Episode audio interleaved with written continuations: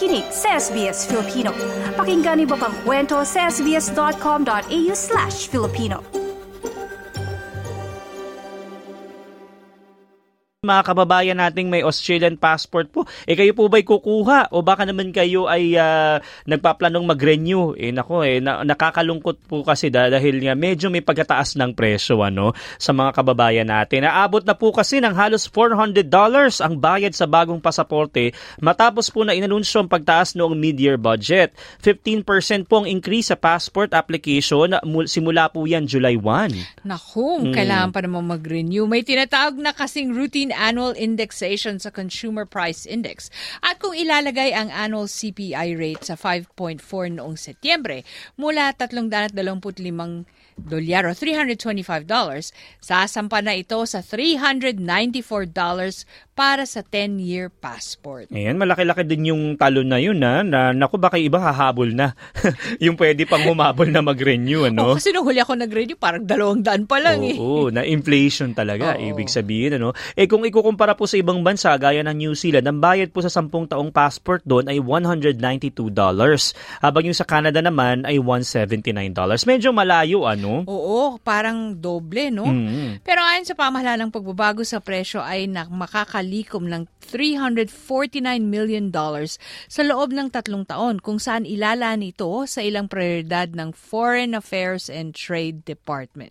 Ayon kay Tresorero Jim Chalmers, ang pagtaas ay relatively modest at hindi naman gaanong kabigat kung saan di pa rin lalampas ng 40 dolyar kada taon sa loob ng isang dekada ang magiging pagtaas sa ordinaryong pasaporte. Mm, yun pala, meron naman palang planong paglaanan ang uh, kagawaran. Ano, dagdag pa, dagdag pa po ng uh, kagawaran na layo ng taas presyo ay masigurong maayos po yung sistema at modernong Australian passport sa gitna ng mga banta ng issue ng identity and security ng mga individual.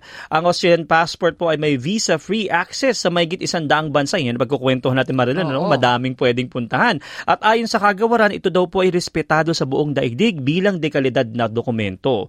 Naglalaman nila ito ng high level of technolo- technological sophistication kung saan maraming anti-fraud measures para masiguro ang integridad. Ayon naman kay Opposition Tourism spokesman Kevin Hogan, ito ang ikalawang pagtaas ng passport sa presyo sa loob ng isang taon na dagdag pa sa 10 dolyar na pagtaas ng departure tax kapag lalabas ng bansa, gayon din ang tumaas ng mga pamasahe sa eroplano. Iginit ng tagapagsalita na kritikal ang turismo at kalakaran sa ekonomiya, lalo na't nagbibigay ito ng trabaho partikular sa mga regional at rural na lugar ng Australia. At dagdag pa niya, mga pagtaas daw anya ng presyo na ito ay patunay umano na walang pakialam daw ang gobyerno sa mga mamamayan, lalo na sa rehiyon, dahil malaki ang epekto nito sa mga consumer at mga critical na sektor ng ekonomiya. So na napakinggan natin yung dalawang, uh, yung opposition tsaka yung government Uh-oh. kung bakit nga ba. Pero nako, eh, yan na po yung mapapatupad sa July 1, ano. Pero ito naman yung mga ilang uh, ah, FAQs, ika nga, karaniwang tanong sa mga nangangailangan ng pasaporte. Nako, marami nagkatanong ng mga ganitong klase. No? Gaano ba katagal daw ngayon ang proseso Maridel. Ayon sa website ng Australian Passport Office, minimum ng anim na linggo para makuha ang bagong passport o mag-renew. Pero may mga pagkakataon na umaabot ng mas matagal ito kabilang ang first-time adult and child passport, kaya payo na wag mo nang mag-book hanggat wala pang passport. Naku, baka iba nag-book ng ticket agad, excited, ano? Gusto na agad lumabas, eh wala pa lang pass. Minsan kailangan din yung passport dito, Kailangan mo yung diba? passport mo, alam ko pag magbubook ka. At so, hindi mo rin magagawa. Bago ka mag-isip bumiyahe, naku, sig- isecure mo muna na may pangbiyahe ka, Excited diba? eh, no? Eh, naku, kaya po pakinggan nyo yung payo naman. Pero halimbawa naman, eh, nagmamadali po kayo. Ito po yung pwede nyo gawin. Kung urgent na makailangan nyo po ng passport, maaaring eligible po kayo na magbayad ng priority processing fee para sa mas mabilis sa serbisyo kung saan iproproseso po ito sa loob ng 2 business days mula sa pagkatanggap ng aplikasyon. Kung magkano kaya yung express fee Oo, na yun? Oo, para mas mahal-mahal yan definitely, no?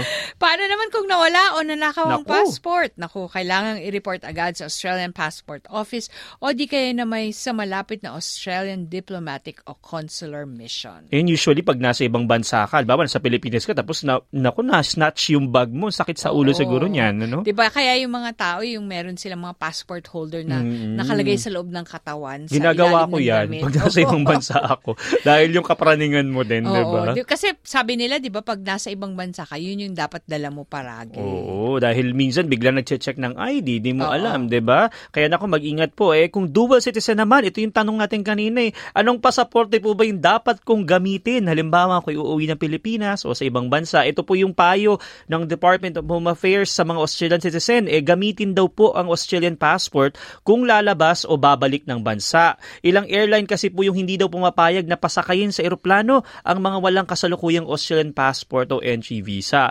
At kung iba po yung passport din na gagamitin, baka hindi mak- ma- makilala po ng mga lokal na otoridad na isa kang Australian citizen na maaari pong maglimita sa Australian government na magbigay ng consular assistance. Oo, mahalaga Yun yan, di ba? Kasi pag sinascan yung pasaporte mo, na, na kukuha ng ah, pamahala ng Australia yung datos na Mhm. kung may emerhensiya, eh makikita nila, o ito yung mga nandito sa bansang ito o Mm. nagtungo sa lugar na ito. Yun pala yung mga ano yung tanong kanina sa dual citizen ano na mag maiging niya gamitin niyo na para nga pag may Oo. emergencies ano. La- Lalo na kung kailangan mo ng tulong, di ba? Oo.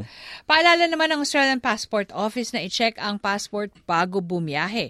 Dapat ay di pa mag expire ng may 6 months bago matapos ang inyong Mm. nakataktang biyahe.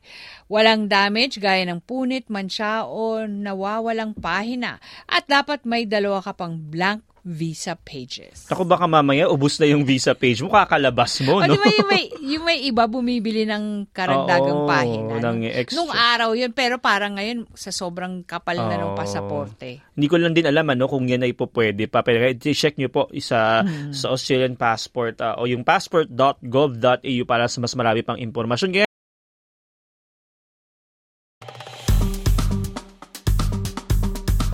I-like, i-share, mag-comment, sundan ang SBS Filipino sa Facebook.